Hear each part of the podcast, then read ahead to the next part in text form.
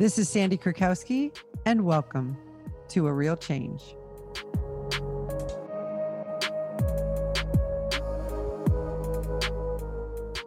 This episode of the A Real Change podcast is sponsored by Dry Farm Wines. Now, you've got to hear this. I, because of gut health and other things, and trying to keep my 56 year old body lean and strong, stopped drinking wine a couple years ago because the sugar just kept messing me up and all of my efforts. And then I found dry farm wines. Okay, these are lower sulfites, lower alcohol, sugar free, grown organically and biodynamically. And to be honest with you, what does all that mean? It means it's paleo and keto friendly, it means it's low carb friendly, it means I can now drink wine and not have my gut get upset. I can now drink wine and not have all my diet efforts be ruined.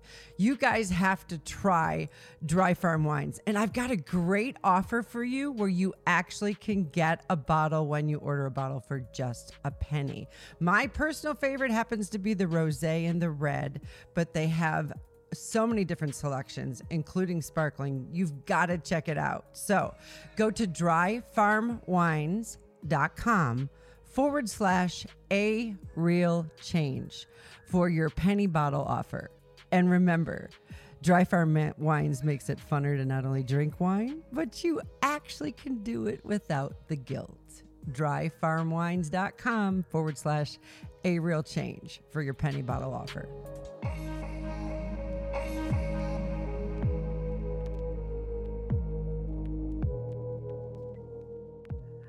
All right. Well, hello, Happy. How Hi, are how you? I'm good. How are you? I'm so good. And I'm so honored and excited to have this opportunity to just hang out with you, talk about your story, share you with my audience that we've been so blessed to have, um, you know, on social media as well as just in our client base. And something I'm really fond of is just people who have ridiculous stories of insurmountable odds that they've overcome and people who are anomalies and going into places that typically people of faith would be terrified to go to. And so we're just going to jump in. You know, you do work in an industry that is pretty dark, and you're bringing such bright light from heaven in you and through you.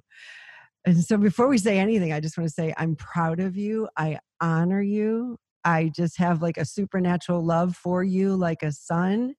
And just probably because I've raised three sons. And so tell me, like, did were you born singing? Were you born wanting to just like influence people? Or what was it like when when uh Happy was younger? Well, And do you want me to call you Happy or you want me to call Yeah, you Happy. your okay, cool. no, happy works. Uh, government name's a little complicated. Um, Thank Not you so really. much for having me. First Yeah. off, um, this is actually my first po- uh, podcast I've ever been on. So, Welcome. it's, yeah, thank you. Um, I actually did not know I wanted to sing my whole life. I was too afraid. That dream was just too big. Um, Mm. I was afraid to, you know, be judged.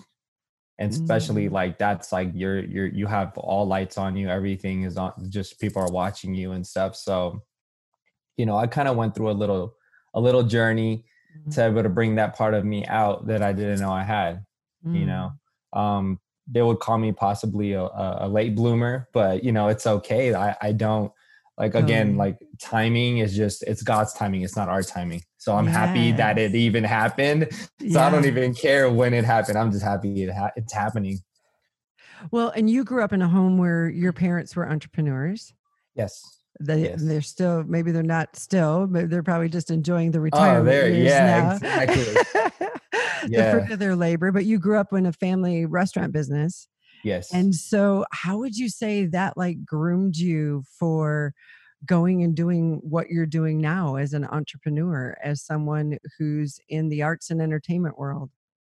oh just dealing with different types of people um i was put in front of the line at age 15 to manage the restaurant as Wow. well as train um train everyone that we hired we had over 35 employees when we first opened at our our uh, first location and mm. I was 15 years old. I'm still I was going to homeschool then because I wanted to help my dad at the same time.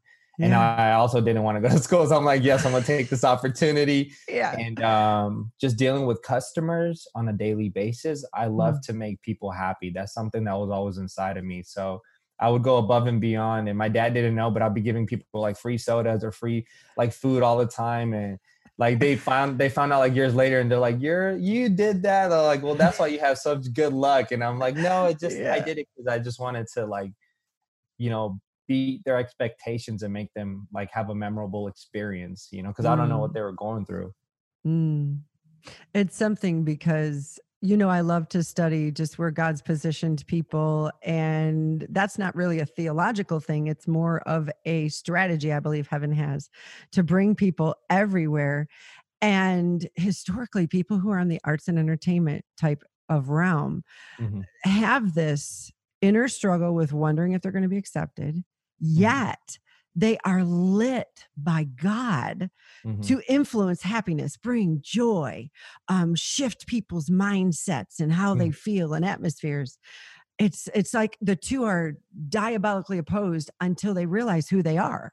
Yeah, you know, because the enemy of our soul and just an, an enemy in the world, even mm-hmm. coming through people, don't want that bright light to come out, but that's what you're equipped with. Yeah. When did you first encounter this I want to make people happy in that, but people are judging me. In music or jet or in just anywhere, life? anywhere. Yeah. Oh, I started realizing that around when I actually had the position and the ability to do it. So when I was actually mm. like old enough to be put out into the world, and my parents were like, you know, go ahead, do your thing. Because in high school and middle school, like um I couldn't really like I was nice, but then then you're just kind of put in that nice friend group, and then all yeah. your friends and you are nice, and then you can't really like yeah. you're not in the cool kids, you're not with the you know the jocks. So that was, was me. yeah, it was a little hard for for high school to to really show who I was. Um, certain people mm. did gravitate towards me, so they, it did kind of like I was like, you know, why why do these people like me? It was kind of weird. So I was kind of like I would base who I was according to who I hung out with. Mm. So and I had a lot to give so sometimes I was a little too nice, and then people were like, "Why are you like that?" And it would, mm. then I'm mm. like, "Oh, I'm not living. I'm not doing life right because I was still trying to figure out who I was." Yeah. And being cool and uh, you know you have to be not like just like a bad a, a badass and you got to do like yeah. bad things not listen to your parents just go out and drink and party and i did all that i understand Me that's too. why i end up yeah that's why i ended up going into that lane because i was like oh i'm mm. cool if i drink not if i'm mm. nice because my mm. mom and dad raised me like everyone is your brother, everyone's your sister. Mm. And so when I would go out, I'll I'll get drunk and I'm telling everyone like you're my sister, you're my brother, and they're like, dude, what's wrong with you? Like, why yeah, are you yeah. acting like, like people don't usually mm. hear those mm. words? No. And um, I just wanted to love, but the world didn't know how to accept it, so I like kind of stopped. I kind of gravitated away from it. Mm-hmm. Only to find out when I got older, that's really who I was, and I came back to who I was. Mm. Yeah. And it's so good because I know that um, your story, which is so profound, and would just love to even put some uh, clips either of it from your YouTube video or encourage mm-hmm. everybody to go look for it on YouTube is so incredible because you did, you got into drinking and drinking heavily by what, like 12, 13, 14? Yeah which to be honest with you the amount of entrepreneurs that i've worked with who are in arts and entertainment are creative as you are and lit up with fire from heaven and happiness and that a lot of times that's how they self-medicate to mm-hmm. deal with the depression and the discouragement of not being accepted and yet you got into a lot of different things mm-hmm. that people might not even know how much you overcame. Mm-hmm. Tell me a little bit about that story about um, you being a teenager, you being um, not only going from drinking, but you went from that into a world that most people don't get out of. Yeah. And have that's, a story like you do. Damn. Um, it's crazy because that's that's exactly what my mom told me because she saw me firsthand and she would like pray for me so much and mm-hmm. everyone around me that's why I know kind of like God was using me because he let mm. everyone see what I went through. And mm. everyone was like, oh, he's never going to stop. Mm. I mean, mm. you can say, I was like the worst, you know, strawberry in the batch. I was literally Mm. the the worst one. Like as a person, I wasn't. I didn't want, you know, I didn't want to hurt nobody or do anything Right. like that. But just right. it was like a self-destructive mode. Mhm. Um I I created these addictions, you know, watching my father drink and Mm. seeing how heavily people in my community drink. Either you're like religious and you don't drink, or you Mhm. drink. or you you're know? wasted and drink. yeah. and um so i you know i was brought brought to alcohol at an early age and um it at that time i was not going through nothing i was a kid and i was enjoying life Mm, um but the second i drank it was something like oh this is who i really am oh mm. this feels good you Yeah, know yeah, um yeah. and the feeling went away quick and i said wait Mm. wait like that was i want more you know i want more of that feeling and um you know one thing led to another i started getting all my friends to drink with me um Mhm. Hey i just realized i must have been an influencer at You're an an influencer age. no matter what. I know. I look back at all the different things I influenced people to as a teenager, and I'm like, oh, sorry, God, please forgive Yeah. me. I didn't realize what you gave me. and He does forgive. It's so amazing that He loves us for who we are, not what we ought to be. yeah You know. And you went, you went from drinking into drugs. Yeah then i was in i was introduced to drugs at around um 16 17 i was able to drive so i was able to pick up you know anything Yeah. i wanted Yeah, um yeah. i was introduced to cocaine and then ecstasies and mollies um i was never like a like nowadays these kids like to do these depression like ex- anxiety type of drugs and stuff so i was never into that i was already a happy person i was just like wait you can be happier than this Yeah. Yeah. Yeah. so I was just like, I was the life of the party. I was always like just trying Mm. to make sure that everyone was feeling like me. But little did I know I was getting, you know, getting them full of it- intoxicants and just like kind of damaging them as well as I was to myself because that's Mm. not a way of living. Mm. Because you, I feel like after doing all these drugs, like I was also introduced to meth later. Um, Right. And that's when like I really had my dark times. And that was actually not Mm. that long ago. Um, Mm. I always stopped one drug by finding another one because I didn't know how Mhm. to stop it. And then Yeah. Yeah. I was introduced to something else, and then I would stop that one. And I just felt like, like, oh my god, like I'm never gonna be able to live this life Mm. without alcohol. Mm. And you know, seeing that my dad at age up till 65 now, I think he is, and he still drinks, and Mm. I was scared. I was like, man, like I literally had a time I could remember clearly. I was like, I will never be able to stop drinking. Mm. And um I just kept going. And I mean, I had so many groups of friends because not one group can handle how hard I partied. I mean, I Yeah, stayed up all yeah. night and um I started losing a lot of weight. I Mhm. went from um I was like around 140s. I almost hit 118 Wow. and then um And I wasn't eating at all. I'm six foot. Oh my gosh. Yeah. So you can see like my ribs, like I wouldn't Yeah. eat. Um Yeah. it was kind of crazy. I was working at Red Lobster at the time. So like, you know, certain people were telling me like, hey, you're losing a lot of weight, but they knew I was partying. So they would like be like, hey, like, let's party. Like Yeah. I was kind of looking for like I I would purposely go to work drunk because I didn't care anymore. I was mm-hmm. just like fire me so I don't have money to buy the alcohol. yeah, yeah. Almost like a self-destructive. Please punish me so I can stop punishing myself. Yeah, but Yeah, if yeah. anything, I started getting more hours. So I was like, what's going on? the enemy's an enabler. oh my god i mean literally if someone i would i would not call in sometimes. I would not even show up to work. I did not Mm. care. Mm. hey um two days later hey uh you're on for work today. Are you gonna show up? Because you didn't come the other day. Oh yeah i'll show up. And then i'll go to work. I had a- i know some host. She called in sick because she was really sick. I was right there in front of her. She Wow. called sick. They fired her Wow. and I'm not saying, and that was her first time she ever called in. So she's like, this is really weird. And in my head, I'm like, I haven't showed up to work maybe, if you count all the days, maybe a month's worth for a whole year. Mm. And you guys didn't, Mm. didn't fire me. So I was really like, Mm. wow. At that time, I didn't know nothing about God Mm. at all. And this is, I'm saying I'm 23 Mhm. and nothing. Wow. But his I- favor was all over you. I had Isn't no it something? Because you look back and you think, they didn't fire me. Yeah. Huh. Yeah. There was something on me that I didn't see was on me. Yeah. there was something in me that I didn't see was in me. Yeah. So tell me about your journey of getting like like what did it take to get off of meth? When did you really start to meet God and different things like that where you found yourself?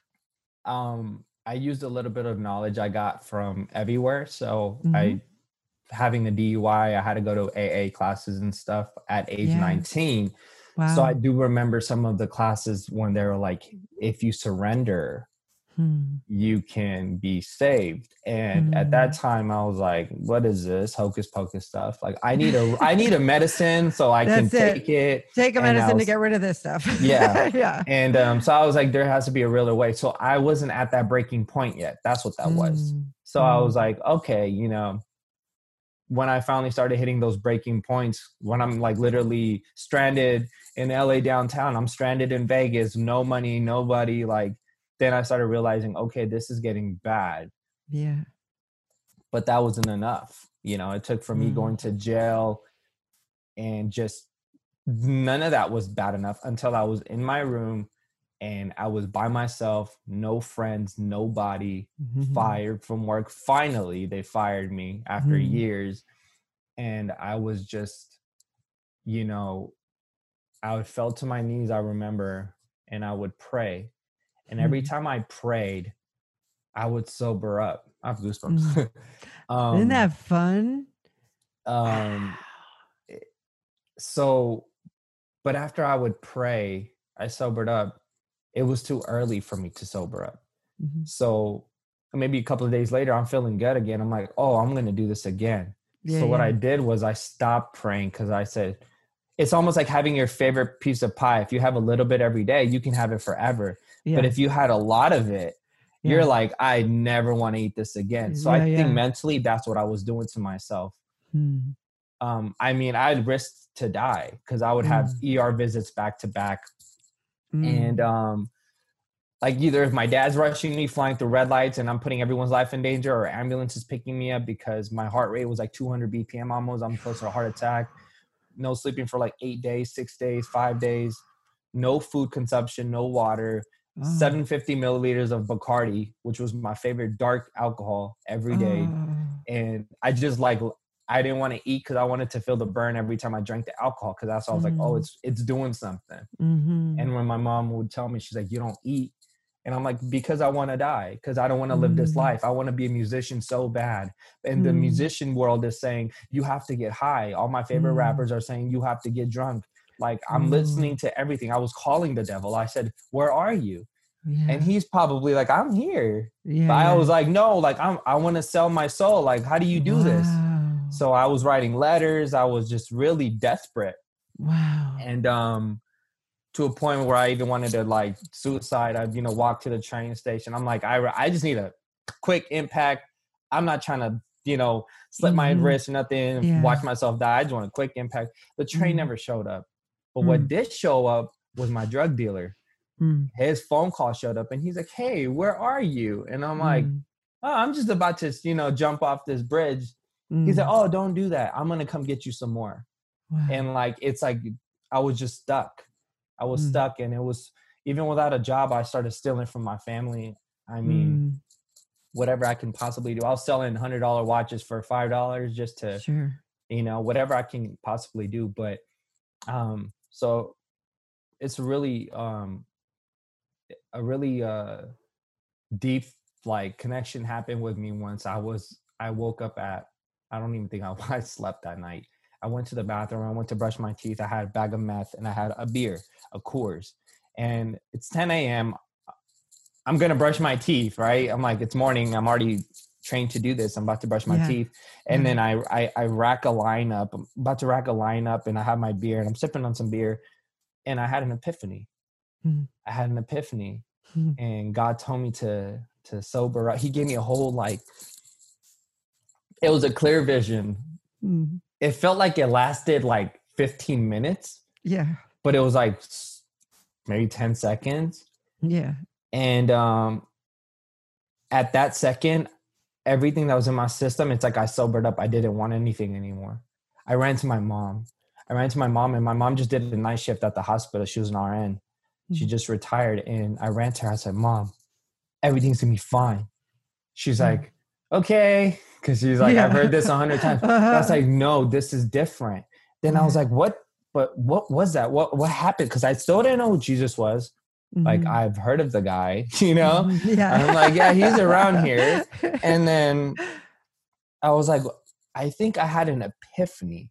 Mhm. But again, I dropped out of high school in 10th grade to go to homeschool, which I also dropped out, which I got a GED. So I'm Yeah. like, my English is pretty bad. I do not know the definition of an epiphany, but I think I I think that's what I had. So I Googled it. And it you sound like me. I do Like- the same thing. this is a smart word. What does it mean? and I'm like, how do I know what it means? Like, how do I know that's what happened to me? So I went and Googled it, and it said like something like a, you- like Jesus gives you a clear vision of your life, of like a clear like like it was just so like, and I was blown away. I was blown Mm. away, and I was like, okay. But Mm. after that, what I did was the only difference of me living from all those moments. I mean, from praying and like I prayed and and then I would sober up and I'll go back.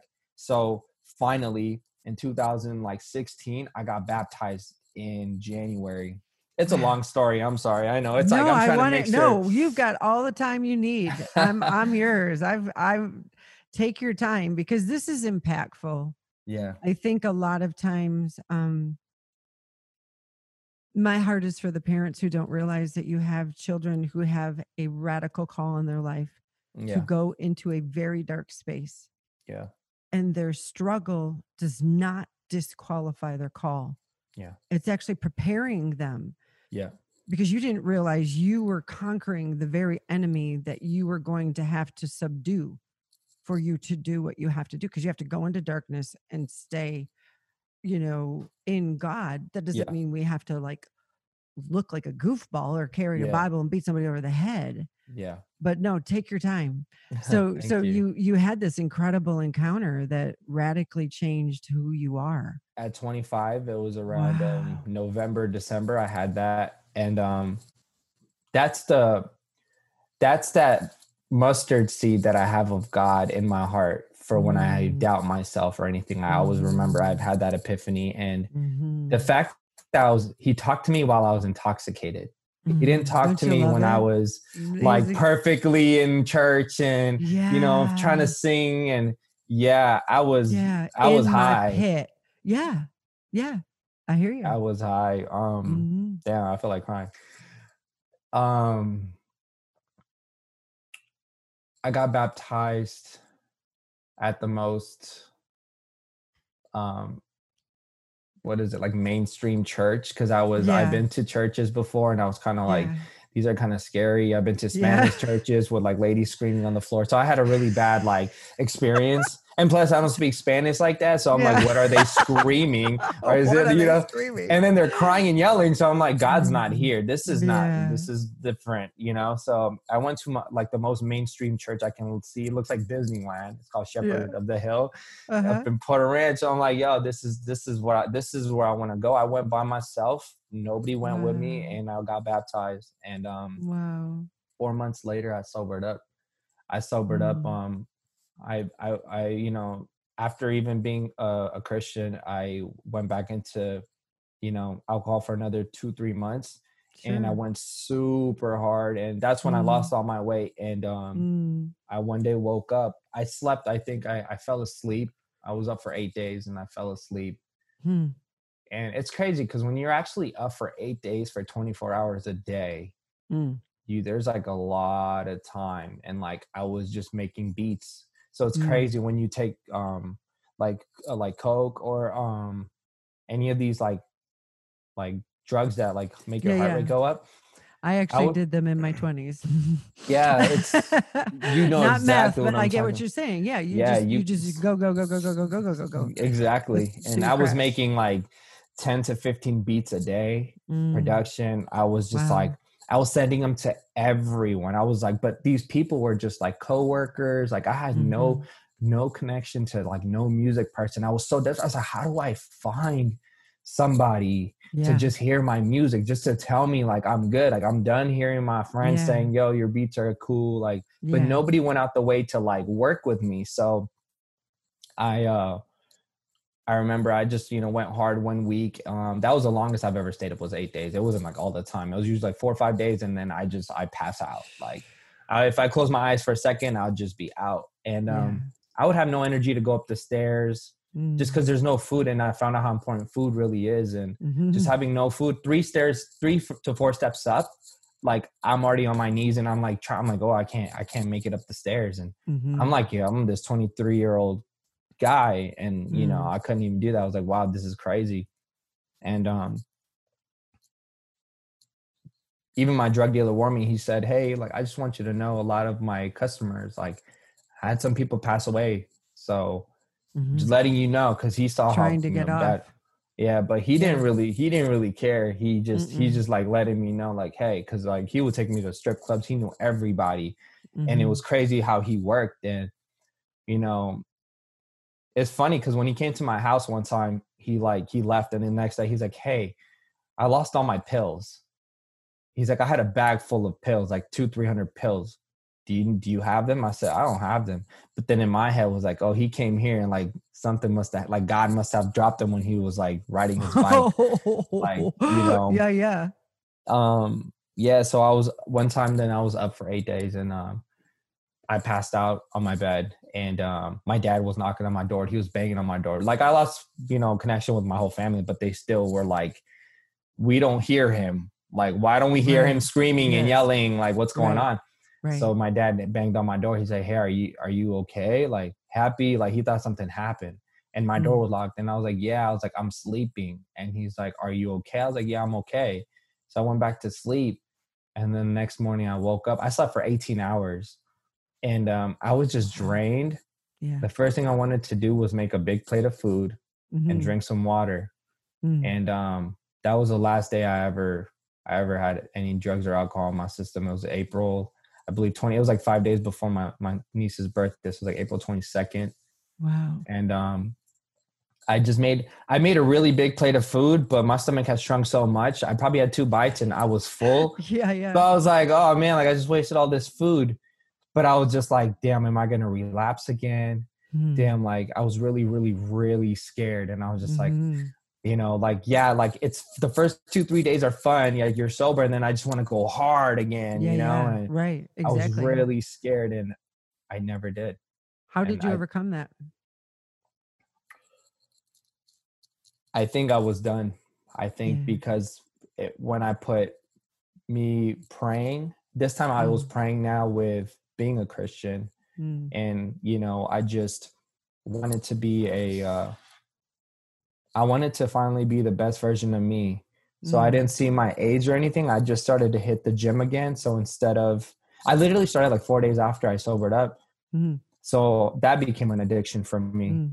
Even mm. the trainers would come up to me and they're like, Hey, you've been coming here for three years every day. You've obviously been through something because I lose people in two months. Mm-hmm. And you've been consistent on your own. And I've seen mm. that. And I was like, wow. I'm like, yeah, I've been. I'm like, we've all actually been through something. We you know, all I want to hear. Yes. I heard their stories, and I'm like, whoa, like mine's yeah, yeah. nothing yeah, compared to yours. But yeah, that's something that I use my. So I know I have a. That's why I call. I named one of my last songs "Addictions" because we all have mm. addictions mm. in some way. Mm. I just chose to make mine a positive one.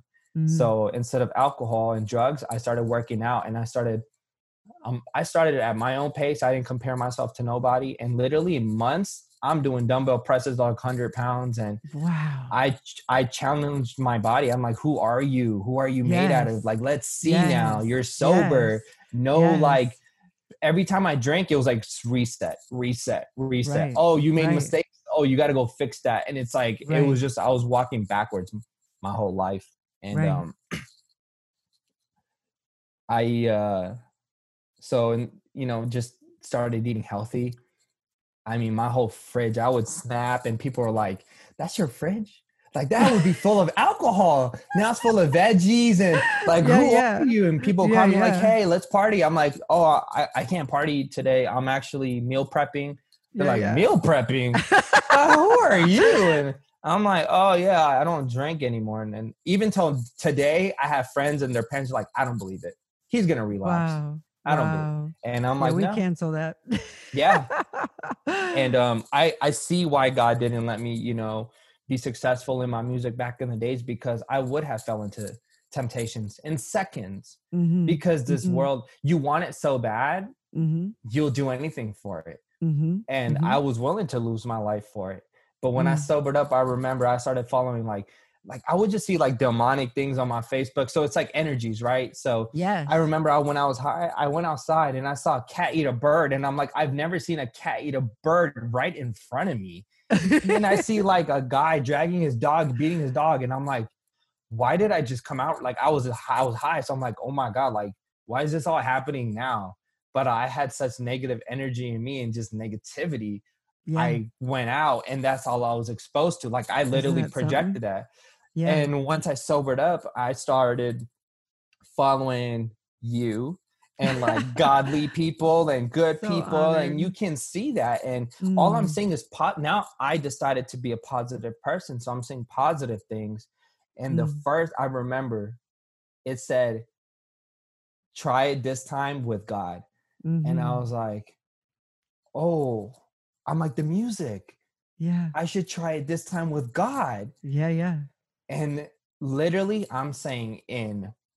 So I've been doing music since I was 14. I sobered up at 25. I'm like, all Right. right, let's let's try this over. It's funny because I used to hang out with Post Malone before he blew up when he came from Texas. And I Wow. used to, he used to party down the street. And they used to live in this big mansion because YouTube bought his rented his friends a, ma- a mansion hmm because they were um, Minecrafters. Right. So I met this little Texas kid, and he's rap like he was. They're trying to set up this DJ, and I and I helped him set it up because I, love found out, hey, yeah, there's there's a party on the block. So I'm like, my friends hit me up here, like, yo, there's these kids from like Texas, and they don't know anyone out here, so they're throwing a party. So we end up going to their house, and then we plug up their music, and the guy's like, hey, uh, you play my play play your um play whatever you want. You you set it up, and I'm playing my beats, and Post is like, hey, I'm a rapper, and I'm like, oh, that's cool. Like you know, because at that time I just want to party. yeah. And this kid came and he's like, yeah, like this is what I do. And next thing you know, like two years later, my, my niece is like, hey, he's on SoundCloud. Like he got over a million. He blew up. It's crazy. Yeah. Yeah. But um, I totally forgot my train of thought. What we were talking about. No, it's totally, this is all good. And this is what I love about this because you find there's like this realm where a lot of artists feel like they have to be intoxicated or they oh, have Oh, to yeah, be yeah. high or whatever. But what's amazing is hitting other realms, even in heaven. And who knows, maybe that's where I'll get to be an encouragement to you because entering other realms, even with heaven, there are sounds we haven't heard here on earth. And yeah. we get to see things but like you were saying you project you begin to Mhm. see all the negative when you're walking in death Mhm. and you begin to see the life when you're walking in Mhm. life everything's Absolutely. not perfect but keep talking about you know when you begin to use or whatever you want to share but i'm curious about when you began to tap into writing and music and that now that you're sober Oh yeah. So two months in sobriety, I told my mom, I was like, hey, like, I'm gonna try this music thing one more time. She's like, every time you do music, you get drunk. Hmm. And I was like, you're right. But such a good mommy yeah, I was like, I've I've shown you that you know I've been sober for a couple of months, and I just needed her blessing. That's it. I, it Mm. wasn't like I'm not the type to be like, yo, I'm gonna do what I want. Like what a good heart I'm just have. like I have to I have to show her like you know if it's okay, and she's like, go for it. Hmm. So, you know, I started work. I, it's this is where it gets really like you see God's hand everywhere. yeah So two months sober, I Now started got doing music. yeah. So I hit up. I was always in contact with Mike Lynn, and um, he found me through this girl. She would always talk about me to him. Mike Lynn used to be a, an A and R for Dr. Dre. He found like, you know, uh, Bruno Mars. He got Bruno Mars signed. He worked Wow. with Eve. Um, worked with 50 and Eminem.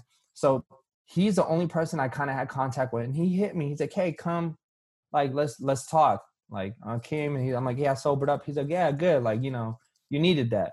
He's like, "I got this artist. You want to work with him?" So I started working with this kid from Memphis. So it's my first project. I knock out a five song. At this point, I'm just a producer. I don't. I still don't know I'm an artist yet. So I'm just like, I started singing into you know because I used to write for people when I was high and I'll make beats mm-hmm. and I'll mm-hmm. just give everything for free. I'm like, let somebody hear me, like let them know it was me, and nobody would. People would be like, "Yo, this is my writing, this is my lyrics," and mm. I would get no credit. So I was like, "Wait, I did used to write for people, so let me just start singing." So I told him, "Hey, do you mind if I? I know it's my beat and like you came to rap, but do you mind if I jump on the hook?" And he's like, "Yeah, go for it." So I started jumping on the hook, and I'm just like singing and I have a free download of FL Studio software, the demo version, and my auto tune and all that settings were like the the weakest, like cheapest, whatever. Uh-huh. I have no idea how to use anything yet. I'm just recording yeah, yeah. this kid, and next thing you know, two months later, I meet, I hit my my friend and my DJ. I'm like, okay, you know, I have songs, and I want to perform them now because I, yeah. I I know I'm at that level now. I'm like, I want to keep growing. Yeah. I'm I'm done making beats and, and making songs. I hit on my DJ friend.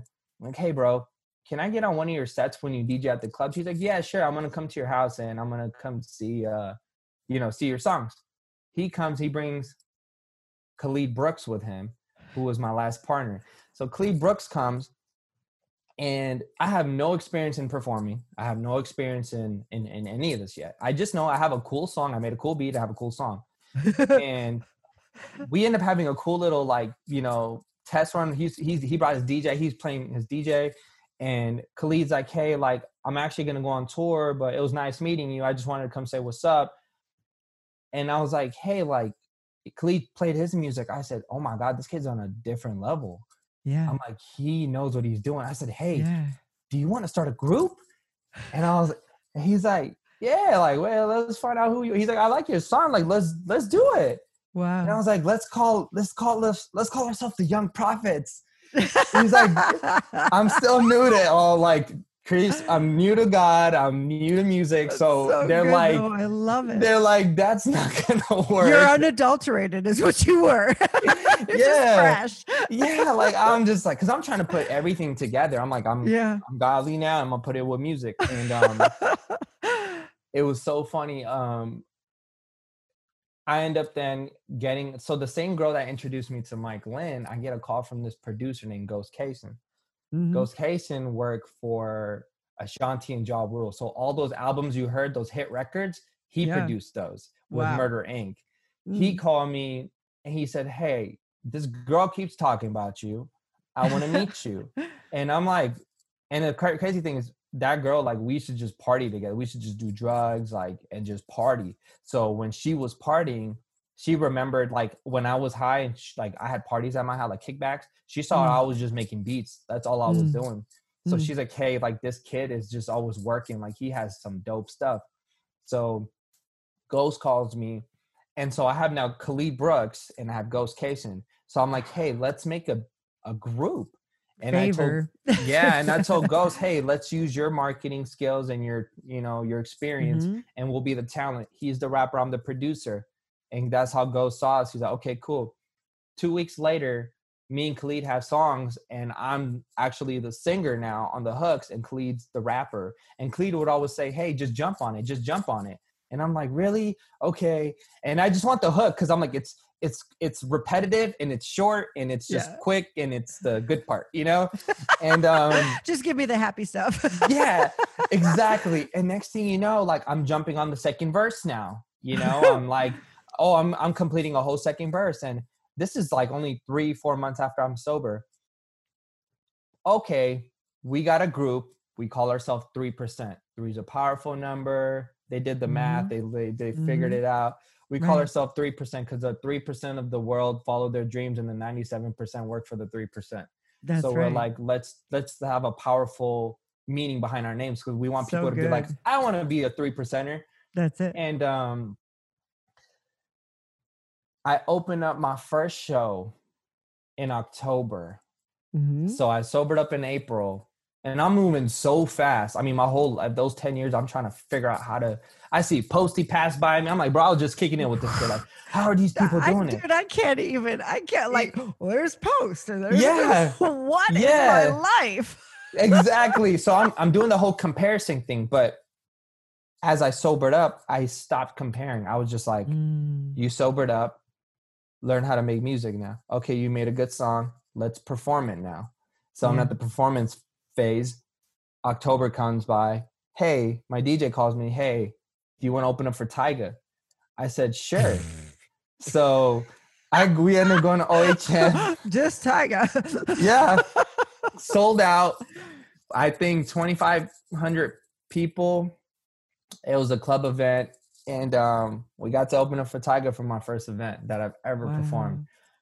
If you would see me, I was yelling into the mic so loud because I had no experience of how to how to be on stage. But people were like, "Yo, like you've done this before." I was like, and I was like, "Oh, thanks for." I, I felt like they're being nice. I felt like, Yeah. but they had no idea who I was. So I'm like, they know that this was my first time. They're just being nice to me.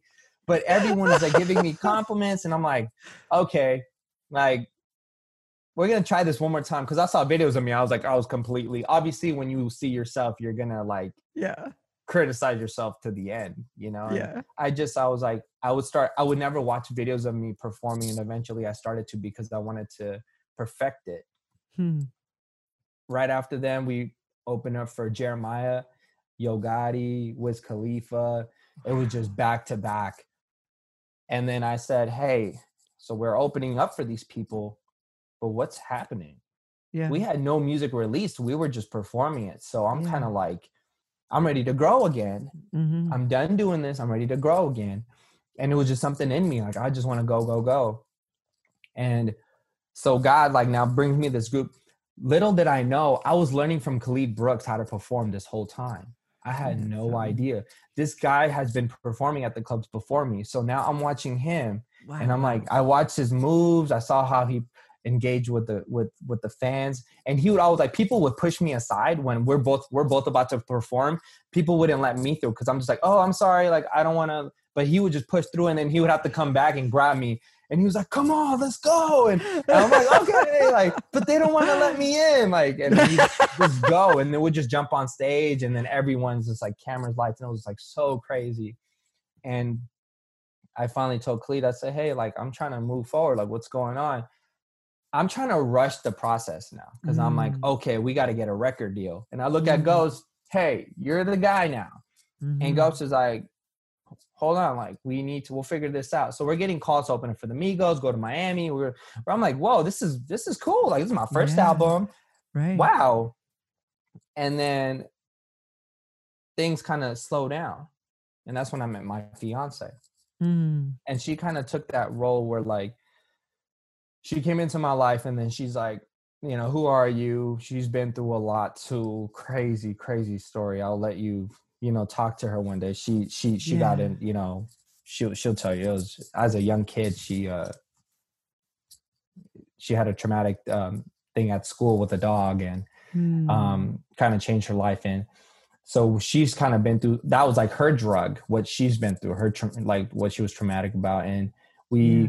we met and the we met at the club, and we met through the same DJ that I that he introduced me to my other partner. So he is having an event, and I'm like, yeah, of course I'll roll through. You know, I'm an artist. I should market myself. So that Yeah. day, I'm like, I, I always pray to God. I said, God, before I blow up, can you find somebody for me because I don't know who's going to be real and fake after. So Mm. find someone so now. good. Yeah. And I literally didn't like get on my knees to pray that, but I would always pray it in my heart. And um, when are you guys getting married?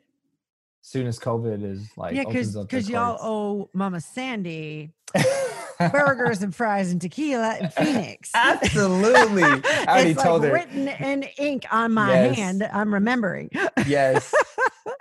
I'm like, geez, if we keep this up, like, you know, you're all going to be married. I'm going to end up having to, you know, pray over your babies. And we were supposed to do it this October, I but know. like the courts are closed. So we're like, shoot, but it's okay. It's no rush. well, I am ordained. I can marry you and bury you. if you want to come for a burger and No fries, I can literally marry you and then we can have burgers and fries and tequila. Yes. I did not know that. Let's do it. That sounds awesome. Um, so we end up going to this, you know, I go to this party, I'm trying to mark, and I, and it's so crazy because that day I'm like, I'm gonna talk to everybody, I'm gonna mark myself to all these girls. I'm still trying to live a, a, a healthy life, but I'm like, I'm shy. I need to be able to talk to people. like I need to let them know, hey, I'm a singer. It's so like, hey, what's up? I'm a rapper. I don't want to be that guy. So I was kind of like, how do I start this? So I just like, you know, start conversations. And the second I told these drunk people I'm a rapper, they start freestyling in front of me. I'm like, what are you doing? And I'm like, oh my God, this is not working.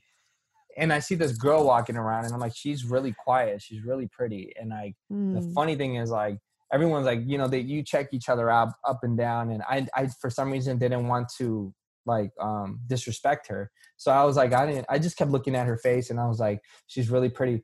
I was like, I've never done this, but I'm gonna spit game like the hardest I've ever spit. I have to use all my cards. I can't look like a fool. I can't tell her like, hey, I'm a rapper. I have to tell her like, hey, I got these deals. I'm like, I have to use everything. So we start a conversation and the first conversation was she has a necklace and it has a, a, a cross and i'm like oh, oh so we're at the club and we're talking about god that's our first conversation i love it and then i love it we grabbed you know lunch the next day a breakfast and um we hung out every day since we wow. literally hang out like all the time all day i mean especially with covid people are having divorces because they can't stand their spouses because they forget they have that connection. They're at work. Mm. They're just used to mm. having that three, four hour connection. And mm. I was blessed to be with somebody that, you know, that that also wanted to share her love. She was already healthy and strong, and I was already healthy mm. and strong. We weren't broken. We we were happy without each other. Mm. And when we found mm. each other, we just exploded. It was just like so good. Everything was just amazing. And then a couple of months later, she's like, Hey, you know, you're doing this music thing, like why don't you try to grow your beard out? And I was like, I was like, no, like she's the author of the beard. She's the author of the beard. And then I grew my Sign beard. That girl out. oh man, she's going anywhere I go. She's gonna go right with me. So and, good. Uh, so she she uh fine it took her a year to convince me and then finally i was like i'm gonna go through the ugly stage and, and go ahead and um and grow this thing out and i started liking it and then mm-hmm. she also um she also she's my barber, so she she's so talented. We have no idea. She just hey, let me try to fix it for you, and then she starts shaping it. So I was like, cool. And then she was like, hey, you know, you're you're a musician. Why don't you, you know, dress a little swaggier? Stop going to H and M. No shame on H and M. It's just you know, you gotta you gotta dress a little swaggier. Yeah. God sent you a good woman. yeah. So she knows like all about sneakers and clothing brands, and I know nothing about that. I'm, I love it. My mom and dad have everything they have because they saved. So I saved. I went to Ross. I went to Walmart. Hmm. I made sure I worked out. So when I put those clothes on, I look good regardless. And I said, yeah. I'm just gonna keep it like this. But she's like Louis V, Gucci, Jordan, every collection, and so she kind of came into my life and she she put that missing piece that I was missing. Yeah, and yeah. she just swagged me out, and she became my stylist. And then she just swagged you out. I love it. Swagged me out. Oh my! You see my closet now. Like she, every time we go to the mall, she's like, "We need to get you those." I'm like, "No, we don't." We have no. I've never had so many shoes in my life. Two pairs. That's all I needed. Now I have well, like that's 20. what every good woman brings into her man's life: shoes, shoes, and more shoes. yeah.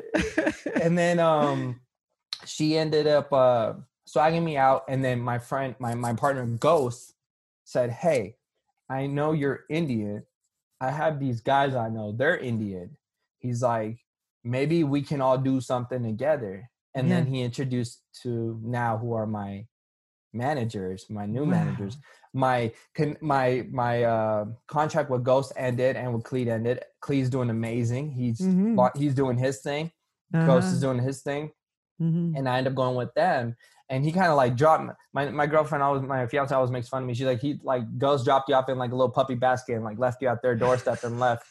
And it's so crazy how God works because then these guys like, hey, you're Indian yeah we know how to get to the indian market we know everybody mm. in bollywood and india and mm. stuff and i was like hmm so all that dry season led to this so i was mad i was like why isn't ghost going to warner and, mm. and epic and he knows all these people but that mm. wasn't the plan the plan no. was for him to drop me off to the, these guys yeah and they are like the nicest people I've ever met. They let me have full control of everything. They're they're if anything, they're like my best friends or my older brothers. Like so good. I get to one works at Sony, one works at Disney. They're marketing wow. intelligent. They're so smart and they're like the nicest mm-hmm. guys ever. And we always just like have barbecues. If anything, we never talk about music. If anything, I have a song, I'll send it to them and they're like, "Nope, mm.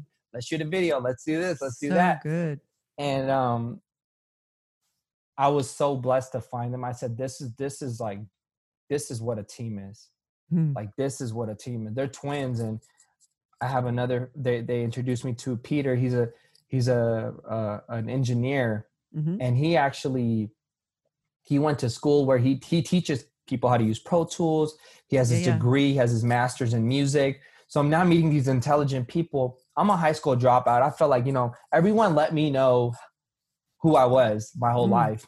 Mm. I have my high school dropout and I have these guys that went to UCLA graduate that want to be my managers. I have these people who teach have yes. their masters and they they look they're looking at me and they're like yes. dude you're cool and i was yes. like me and it mm-hmm. took me months and months and months to realize what God was doing.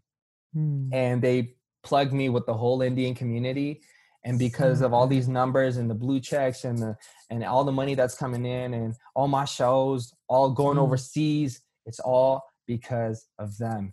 And mm. that was God's plan for me to meet my fiance for her to swag me out for meet ghost because he's like dude you're intoxicated you're not going to be able to have these conversations you're going to ruin mm. everything mm my blood just does not handle alcohol for some mm. reason. I do not know why. Like if I have a sip, I just cannot have a sip. I want to mm. drink. So mm-hmm. I'm like, people like maybe you just need a sip, and I'm like, bro, I've tried it a hundred times. that yeah. whole sip thing. Know thyself. The whole sip thing doesn't work. Yeah, my grandfather was an alcoholic. My dad was, and like my mm. grandpa stopped. So you know, um, he actually got to see me sober for a couple of for about a year before he passed away. He was Your about 96 yeah wow. so he taught me he taught me punjabi and, and how to speak punjabi yeah, so um that's so incredible yeah he was a he was an incredible man and um as I look like you never I I really watched Stephen Fur Steven Furtick and um mm-hmm. he's like you never see God when you're standing straight. You see God when you look back.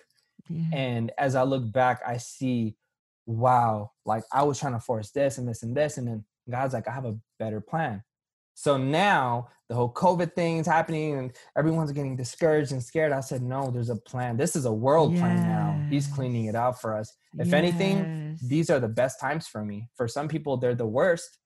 Mm. But when I was probably having my worst times, they were having their best times. So yeah, yeah. life goes up and down. And I was just like, man, like I'm so thankful for everything. So I don't rush anything anymore. And I just tell my fiance like when we were like trying to make plan A through Z, I said, "What am what am I doing? Like I never made a pl- plan A through Z to meet my managers to meet you. These phone calls just came. Hey, do you want to work with me? Do you want to be with this part? Do you want to do this? And they just happen. And my my my niece and my fiance, everyone says I have a silver spoon or a gold spoon in my mouth, mm. and I said no. Like you have Maybe. to understand, like you guys all went to everyone went to school everyone got their degrees everyone in mm-hmm. my house is a nurse everyone my mm. fiance is about to get her bachelor's. I see myself as having my ged i quit at 10th grade but the life that i i got more life experience than other people. I found out you know how kids think and how adults think and how drug dealers think and how strippers think and how christians think. And i got to experience a little bit of everyone and I got to use how I love people together and I get to put that in my music. So when you hear my mm. music, it's kind of for everyone, all age. I try to watch how I speak and what I say mm. because I am a godly man. I try my best to be, even though I sin every day and my, my thoughts wander, but I listen, uh, your, your Instagram, I literally share it with everyone and I'm like, look, cause everyone's always going through something. And I'm like, no, no, no, I mm. have something for you. And, and I just Thank like, you. it's, it's so perfect it's like meant for me and I'm like, if it's meant for me, it's meant for everyone else. Sometimes mm. I'm like, it's mm. just for me. I don't want to share it. I'm like, no, this is mine. but sometimes I'm like, no, like there, there's so much positivity and love just from one video you put out or one mm. post. And it's like, I needed it. Oh my God. Mm. And even Pastor Kim, I see she follows you and I'm a huge mm-hmm. fan. And mm-hmm. that's so great. Like she's so big too. And something she says, she's like, Hey, I reset my life at 35. I thought my mm. life was over at 35. It just had mm. begun. And that's I'm right. like, and people tell me, like, how do you feel? You could have been post. And I'm like, damn, like, I didn't tell you that story for you to judge me. I was just like, damn, like I saw firsthand yes. one of the biggest artists blow up in front of me, came yes. from Texas, had a dream. I already live yes. in LA. Why can't I do it? You know, and well, and you mm. have that calling to bring that light. And the other mm-hmm. thing too is that everybody has a story. Yeah. Cause like I was a single mom living in 5,000 a year and six wow. short years later made my first million at 30. Wow. And uh, have not made any less. And by the way, I have a high school education. Wow. And I, I I dropped out of college the first three months. So God will use who he wants to, and he puts things on us for the realm that we're in. And mm-hmm. you you have a story to influence. Yeah. You have the ability, how do I say this? when we when we are signed to go into darkness to bring light we have the ability to speak to darkness in a different way with an empathy with a love doesn't mean that we're compromising but we also will not back down on loving people yeah. in the darkest of spaces loving them where they're at yeah because I was like you. I tried to convince people not to love me. I tried to convince people. I tried to be bad enough so people would turn away and leave me alone. But there's a certain group of people who wouldn't. And, you know, what would you say to any young artists who have a dream in their heart and maybe there's not a voice of encouragement around them and they're being pulled like you said i mean even the christian walk is we're going to be tempted. There's going to be yeah. things that our human journey will have that. But what would you say to them as well about in that pulling that pulling from heaven to to really step into what they've been given i mean you had no idea that god was going to take you from Harpreet Singh to Happy Singh mm-hmm. because happiness is your anointing joy is your weapon is what yeah. i'm going to speak over you yeah and happiness and joy is an international language that we don't need to speak other people's languages to come and infect the airways and the atmosphere what would you speak to people wow young artists in that space honestly i would always see it in schools and like you know offices and stuff. Believe in yourself. It's a word that's just thrown. We see it in Disney movies. Believe, believe. That's the only key thing I was missing in my life. Hmm. If you can believe in yourself and no one can talk mm. you out of what you really want, mm. then nothing can stop you. Mm. And you cannot be desperate. Mm, that's so good. Speaking yeah. to that just not to be desperate. That's that's how you find out who you are. Mm. so it's hard to be who you are because you're afraid to be judged. So it's easier to be who you're not. So when you're judged you're like that's not even me. So it's okay. Mm. so when you're being you you can actually grow because if people you're to end up then what, what, like when i was at started to be me and i started to i'm like hey i love cooking. I'm to cook all the time. Hey mm. i love being happy. Hey i love working out and as i was doing these things i was starting to be more happy because i was being me. Yeah. I started to attract good people. Mm. people would see me at the gym dancing. Hey why do you dance man? Like you're such a happy person. I'm like oh i'm listening to my own music. And people would ask me do you listen to your music? I'm like all the time. That's how i fix it and make it better. Yeah, yeah and so good. just started finding out who i was and next thing you know i met this guy and he's at the gym and he's like hey my cousin owns a radio station in Texas and I'm going to have you being played out there. And I'm just like, wow, this is all because I was dancing, being me, mm-hmm. believing in me. Like, I don't need your confirmation or your confirmation mm-hmm. because I know that I love myself and I am good with mm-hmm. what I'm going to release. But if I'm looking for confirmation, it's almost like you're trying to, you're still at that level where you're trying to grow. But mm-hmm. eventually, when you're done, it's not even finding confirmation. When you realize that everyone has an opinion, so it's not going to matter, and their opinion is based off of how they're feeling at that moment. Mm-hmm. If I give you a million dollar check right now and I ask you the same question I asked you five minutes ago, you're gonna have a different answer. Yeah, so it's just how you're feeling. So mm-hmm. I stopped asking for opinions and I started putting all that energy into myself and saying, would I listen to this song? Would I eat this food? would I pay for this? Like Mm. I just started thinking all, and it's like not being selfish, but it's in Mm. it's like No, a healthy good. way of being Mhm. selfish. So you just have to believe in yourself in that way. Like how how you look at. I wanted to be that guy where if I'm a kid and I'm looking at me, am I being a good role model and I'm being cool at the same time? Am I would I look up to myself if I was a kid? Because Mm. when I was under the influence, I was very disappointed in myself and I was Mm. hiding. That's why I was in my room and I didn't want nobody to see me. But now I'm like, I worked so hard on myself and I'm like, oh my God, I was the last guy in line. Mm. God put me first. So if he did it for me, he can do it for you. I was literally the guy, I was riding my bike when my friends had a BMW. I had, you know, my friends from high, uh, middle school, high school are graduating with their bachelors. I'm restarting my life. They're getting Mm. married. I'm single. I have nobody. And when people are like, How did you do it? And it's kind of hard, like, Well, do you believe in God or not? Because you're not going to understand me if you don't. yeah. And if you believe in God, then I can explain to you fully. If you don't, I'm gonna have to use spiritual words and like vibes and energies instead Yeah, of using love, you know? yeah, yeah. Yeah.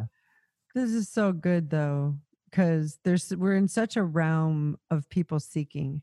Yeah. You know, and we're in a realm where people are more open to the spiritual and stuff than ever before. Yeah. And so I love how you said that when you became your truest self, you found that actually that's who you were supposed to be, Yeah. who God had called you to be. And so I'm just uh, very grateful to call you friend, to call you brother.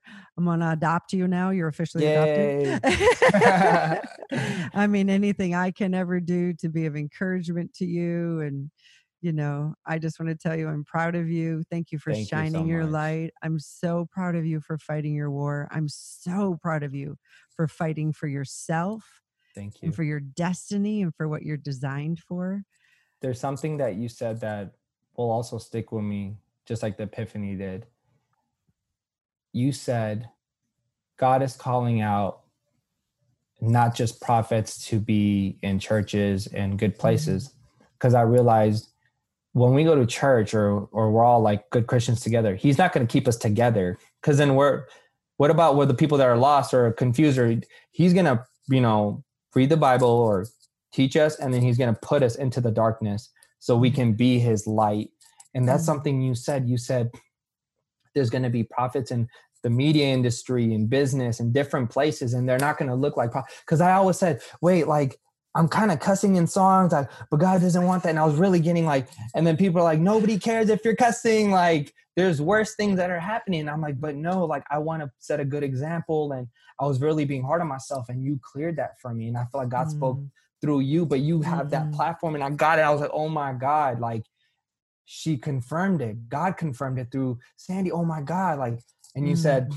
you are going into the darkest industry and you're bringing the Mhm. light and you Mhm. said that like, i had no Mhm. idea and i was like oh my Mhm. god there it is that's my confirmation like i always said it to everyone but they're like yeah okay bro like and when i'm standing in the clubs and i'm in in the studio I, there's coke around me there's alcohol and it Mm. doesn't even tempt me i'm just like man Mm. like i know who i am and what i'm doing Mm. and the funny thing is people would turn around and be like i want to be like you one day yes. I want to be sober. This shit's hard. And I feel like I'm showing them that you can do it. Yes. You know the story of Brian Head Welch? No. Oh, Brian Head Welch had a radical encounter with God. He was from Korn. Oh, You're gonna want to. oh yeah. Oh yeah. Two of the two. oh, oh, oh, okay. Happy. Check this. Check it. So Brian Head Welch has a radical encounter with God. He leaves Korn thinking that's what God wants him to do. He starts trying to be. Uh, you'll have to read his story, The Most Unlikely Suspect. You have to follow him on social media, watch his videos. Then God calls him to go back into Korn. And then another artist in Korn has a radical encounter with God. So now they they they, they were doing these Korn concerts, okay, as Korn. And then at the end, he's saying, Does anybody need a miracle? Anybody need a healing? Because we'd like to pray for you. Miracles breaking out at Korn conferences. Yeah, this is the kind of stuff I live for. this is the kind of stuff that, you know, I've I've heard people who've gone to um, you know, the Salem witch conventions, um, the porn conventions, to Burning Man, to all these other different kind of things where you would not expect somebody full of the Holy Spirit to be, but when you have an offenseless heart towards God and you allow God to use you, um, it's amazing how people are at the end of the day looking for love. They're Yeah. looking for acceptance. So they're Yeah. open to hearing that they are loved, Yeah. that what Jesus did was for you, that he's not asking you to clean your act up before he says, I love you. Yep. You get what I'm saying? It's, Yep. it's so I'm very passionate about that. My son actually produces and uh Oh, and yeah, is a drummer as well. And awesome. it's something because I always felt like, you know, he started out in the church realm, but he's the kind of guy who wants to release heaven on any music possible. And I Mhm. said, imagine if you're just a part of playing one instrument and that gets sent out into the atmosphere when we understand the atmospheric shifting like that. yeah. So And I'm I was so I proud remember of you. thank you. Like as an artist, you would think that I hear those words all the time, but I don't. So Hmm. that it means a lot for you know coming from you Mm. because you know I even though I'm I say you know I don't look for acceptance and stuff. I am human, and the career Mm. I chose, I am looking to see reactions when I play my music. Do you like it or do you Mhm. not? It kind of gives me a Mhm. guidance, like oh you're going the right way or nope go the other Mhm. way. And so. I really appreciate that. And you know before I became a producer musician, I actually asked this gentleman, I said, he wanted to manage me. And I said, Hey, I'm going to be a producer musician, Hmm. artist. He said, Those don't exist. You can either be a producer or just an artist. So the reason why I wanted to bring this up is, is just be careful who you listen to and who you're around and don't just take don't take that in just because he might be a manager for other people and they That's can be big That's doesn't it. mean he was telling me the right thing. And I kind of ran with it and I started telling people, hey, can producers and artists be together? And then Mike Lynn told me Swizz Beatz, one of the Mhm. biggest, he's like, you're going to be a superstar if you do that. He's like, Yes. unless if you're just a producer, you're just a producer, just an artist. He's like, if you can combine both and even taking his theory together, I said, I got to choose one. If I wanted to believe the other guy, I would have just done one thing. And if I could Yeah, yeah. if you can do everything, do it all. Don't limit yourself. No, well, that's what anomalies do. Plus, they open up gates and doors for other people by stepping into what people said can't be done. Yeah. And you, my friend, like my book, The Anomaly Mindset, you are definitely an anomaly. Yeah. Thank so, you. thank you so much for being with me today. Thank you for having me.